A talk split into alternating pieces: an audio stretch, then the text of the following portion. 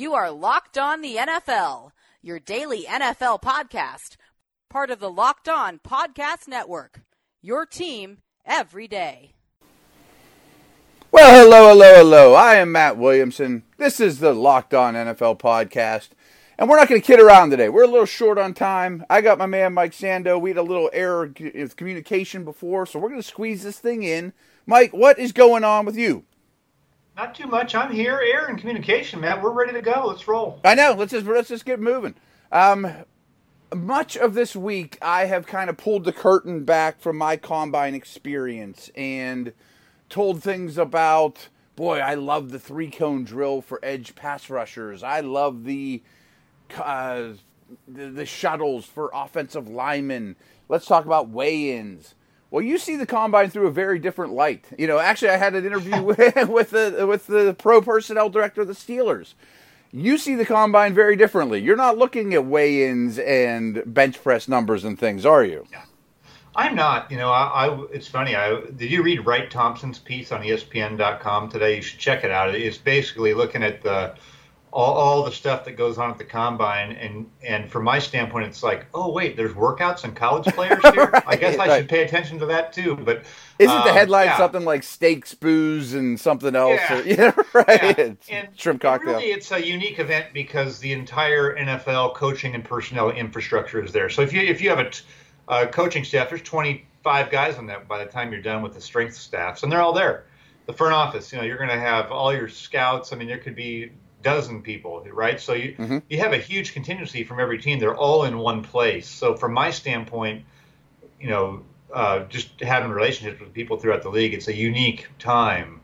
It's really the only time in the whole calendar year that everyone's together, and you can accomplish so much in terms of meeting new people, getting a feel for what they're thinking in free agency, those types of things. I hear you got a lot of sleep in Indy.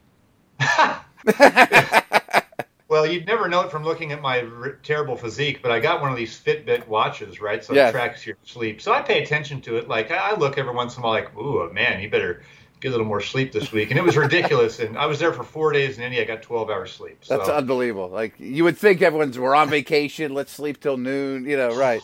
Not at all Matt, what you did, huh? Because there's so many people everywhere, it's like I can't be in the room, you know. So by 5 a.m., I'm getting antsy. I'm ready to go out there because there's people are everywhere. So it's not a place to sleep. I got back. I got a few good nights of sleep. I'm ready to go. So you have a very good article up, basically about things you heard in your time hobnobbing around Indianapolis, correct? I did, yeah. We started off with the number one pick in the draft and just the increasing feeling that the Cardinals may, in fact, take Kyler Murray. Wouldn't that be something? I had two people. I did very much less of that than you, but I had some dinners and met some people I haven't had. And I've had several sources just say, it's done, dude. He's the number one pick. Interesting. It's funny. I was actually talking to somebody close to the Cardinals yesterday, and we were joking, though, about how, you know, does Arizona really know for sure? And when you look at just take a look at mock drafts for the last, 10 years, people don't even get the number one pick right in their mock. No, right. I mean, like last year, like three people had Baker Mayfield. So, you know, I think Kyler Murray's a good guess. I bet you they haven't fully decided what they're going to do. It just feels like it's going in that direction. I hear you. What would your thoughts be? I mean, I had Mark Schofield on yesterday, and I basically said it's a terrible business decision. I mean, you just gave Rosen the money. You just drafted him. You had a wasted year with the poor guy.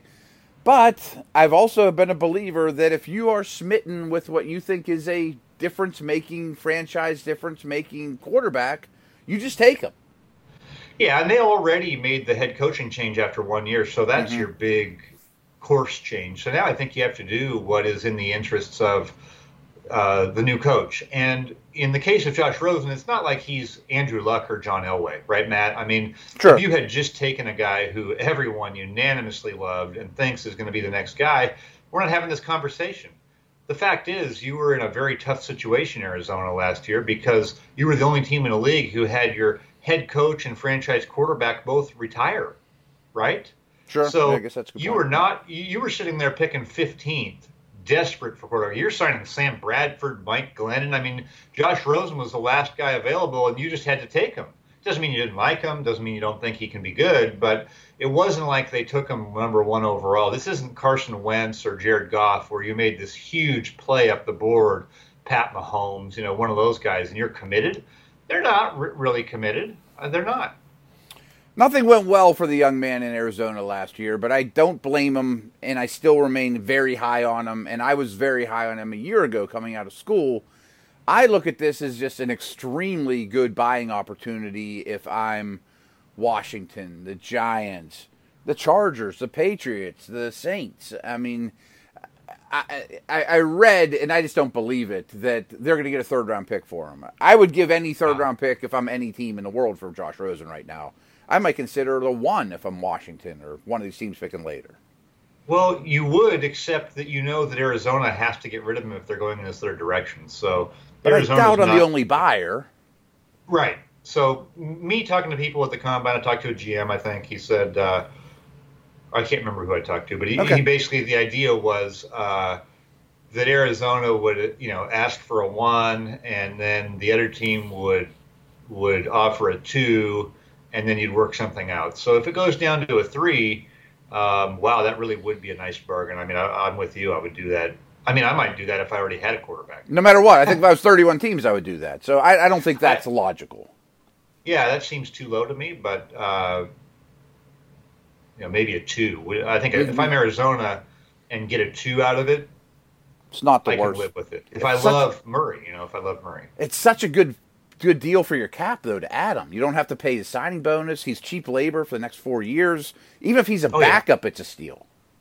If you like him, man, you're not going to get a better opportunity, because think of it, you're going to take quarterbacks who maybe aren't as good in the first round this year, possibly. Right.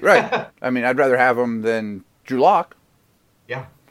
All right, we're going to take a quick break, and we're going to do another segment about some buzz around the NFL. We'll be right back. All right, I have to ask you this. We're recording this around noon Eastern on Thursday. Pittsburgh is aflutter with AB talk, and it's supposedly going to happen in the next 24 hours. Maybe when you guys are listening to this, there's already a deal done, and if there is, I'll make sure I do a special podcast to break it down. But I did see some Steeler nuggets from you, and I'm sure you heard some Antonio Brown talk in Indianapolis. Yeah, I did. You know, there's a mix. There's a lot of people really turned off by how he's kind of conducted himself here. That's one element. There's a lot of people who don't know what the Steelers are doing by basically saying Ben Roethlisberger has the freedom to criticize anyone on the team. That seemed I wanted to bring that up. And then, I don't like that at all. And then the third one is like, where would he go? Where would Antonio Brown go? And you know, Adam Schefter, can't get a much better source than Adam Schefter, you know, saying the three teams would be Washington, Oakland, and Tennessee, which of those, to me, Oakland makes a lot of sense. Just John Gruden, former receiver coach, that's how he came into the league. He's obviously known for quarterback coaching, but he's a receiver coach, coached Sterling Sharp, coached Tim Brown, Keyshawn Johnson, brought in Jordy Nelson. He just has a history of working with the veteran wideout. Obviously, that would help their offense a lot, and you know, give them a boost. So I could see John Gruden making a push for him. Do you think this is on target, that the Steelers have created this Friday or, you know, get your offers in by Friday thing, because AB might do something crazy on Saturday? You know, like, we got to get him out now before he totally sabotages the whole thing. That's funny. Yeah. I mean, maybe they just want to have it done going into free agency. I mean, I could see that too, but I don't trust him to boost his value. Yeah, and I think they want to create. They want to see what the best value is they can get now, and if it's not good enough, they just may wait and hold on. I mean, they already showed they'll let Le'Veon Bell sit there all year. So, you know, ultimately, I think that they want to see how motivated is Antonio Brown to go somewhere else, because he's got. That's part of this too. He can't just go. He can't just say he needs a new contract and all this type of stuff, because it'll affect who wants him. Right. So if I spin this through Gruden and the Raiders' eyes, I think it makes a lot of sense. Like, okay, I'm not a contender, but I can tell my fan base, and I don't know that Gruden even cares about that, but ownership might.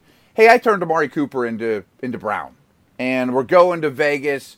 We're going to sell a lot of '84 jerseys in silver and black. He's going to be on the billboard.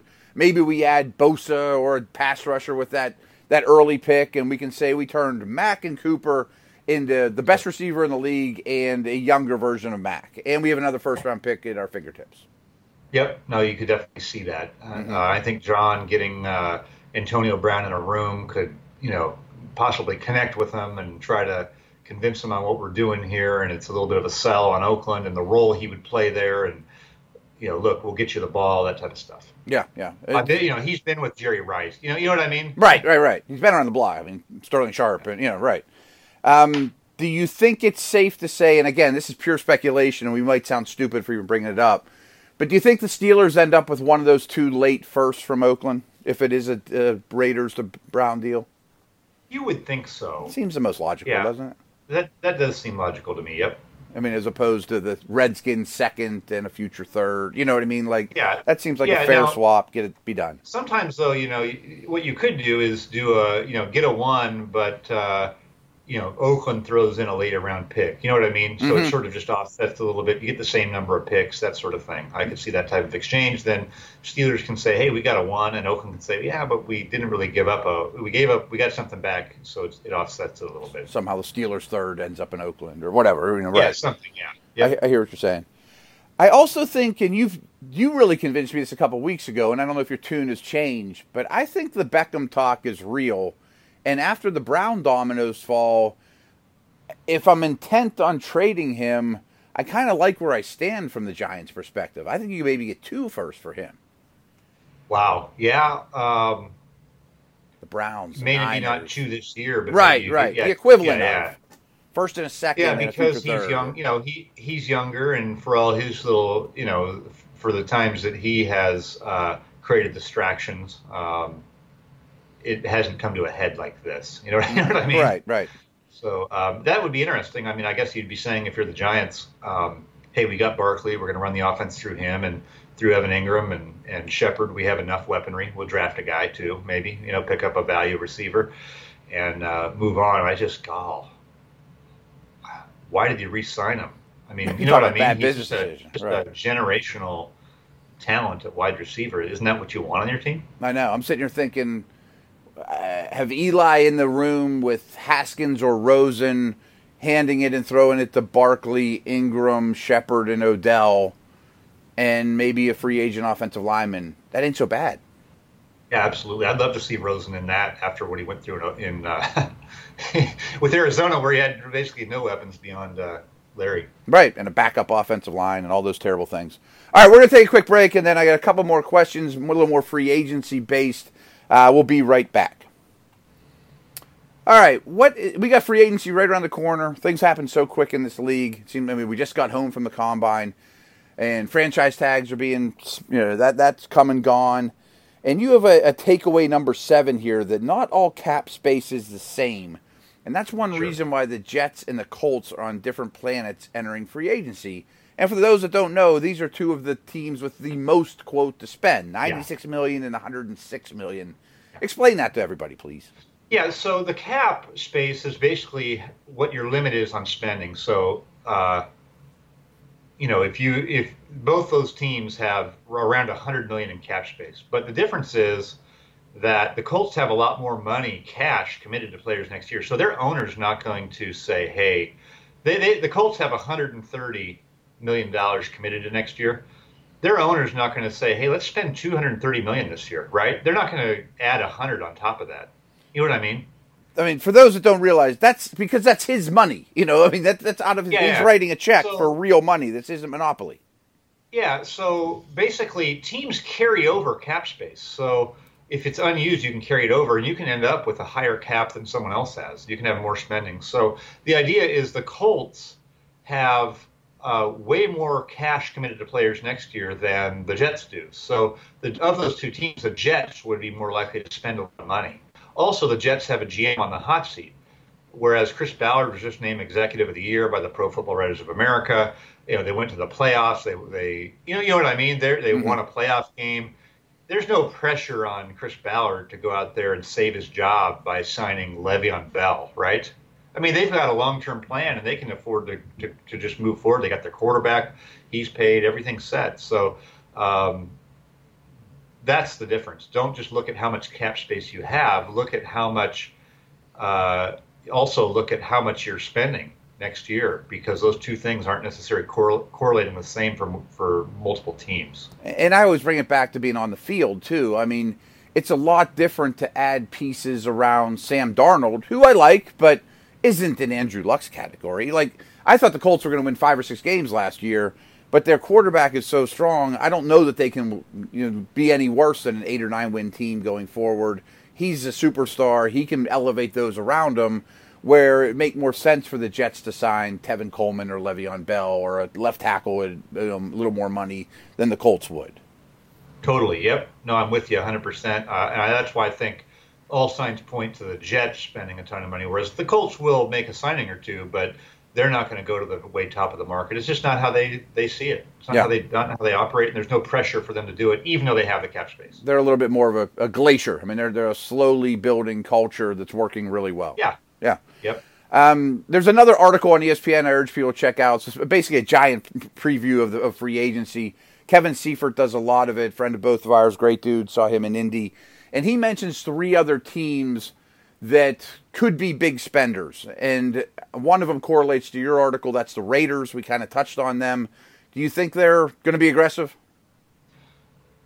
They are the big wild card to me, because I think that I do buy into some of the thinking that cash is an issue with them. I mean, why else are you moving stadiums, right? They need more revenue. So there's a little bit of a conflict between the idea that when I talk to people in Indy, they're like, the Raiders are in on all these deals. Man, it looks like they're going to be active. But at the same time, what did they do last year? They basically slashed pay. You know, after signing veterans in free agency, they got rid of Khalil Mack. They got rid of Amari Cooper, who they were going to have to pay, and their owner is sitting in a terrible stadium situation, isn't probably sitting on just mounds of cash. Also, they have a lame duck year this year. It's not like you need to sell tickets in Oakland.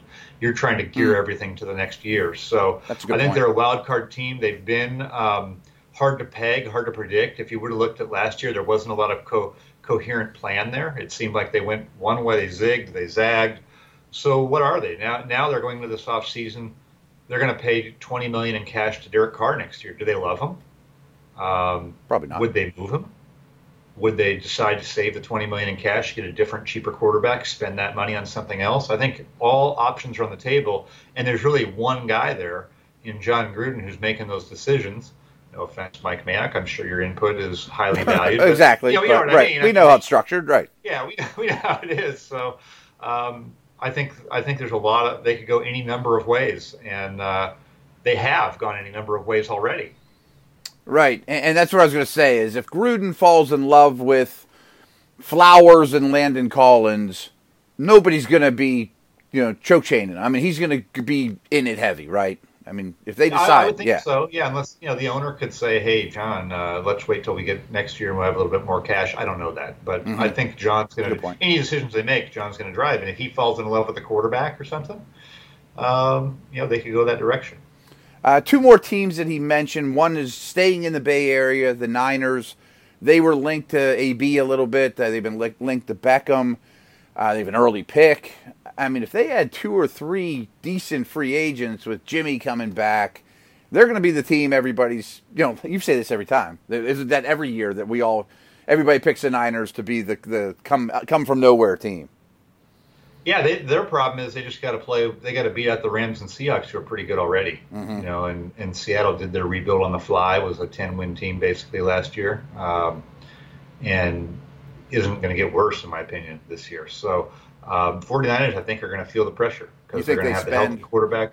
Yeah, I do. I think they get Earl Thomas probably. Obviously they need edge rush help, which the draft is good for. But I could see them being active again. They have been in the past. The head coach has driven some expensive moves, that they've made in last year with McKinnon coming over from Minnesota. They got Juszczyk, the fullback, obviously. So. I could see them being targeted. I just feel like there's pressure there. Not that they're going to get fired, but there's pressure to the rubber's going to hit the pavement this year, and it better not be 5-11. Right. And that's what Kevin says here in the article. He's just like, hey, but the truth is they have a 4-12 and a 6-10 season hanging over them. We know how this league works. They got 10 wins. Sean McVay's got that each year for 2 years. So, that stuff matters. It does. many of us have the Eagles are the last one on the list, and then we'll wrap it up with that. And we know it's an aggressive front office, a year removed from a Super Bowl title.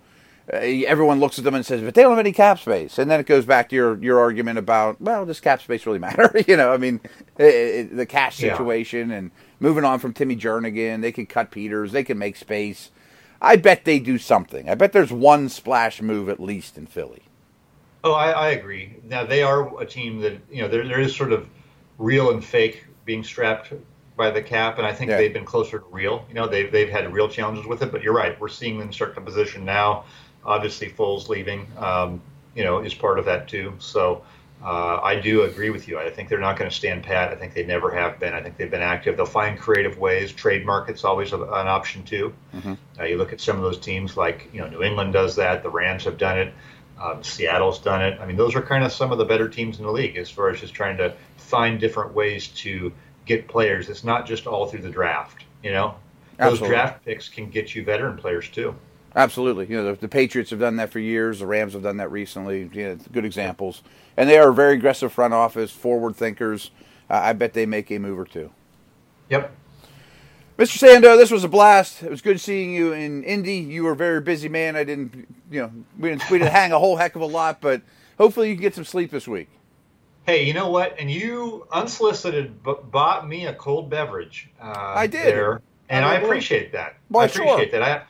I have a 2-beer limit at the combine because you can't get too tired overnight, right? You're one of the few, I bet, that has that limit. I am one of the few, but you supplied 50% of my your intake for the evening. My intake for the evening. I appreciate it very much. Oh, you are very welcome, and thank you so much for your Thursday contributions, my friend. Thank you. All right, over and out, folks. I will be back tomorrow. I told you I got a special present for you tomorrow. I think you'll like it. Check back then. See you later.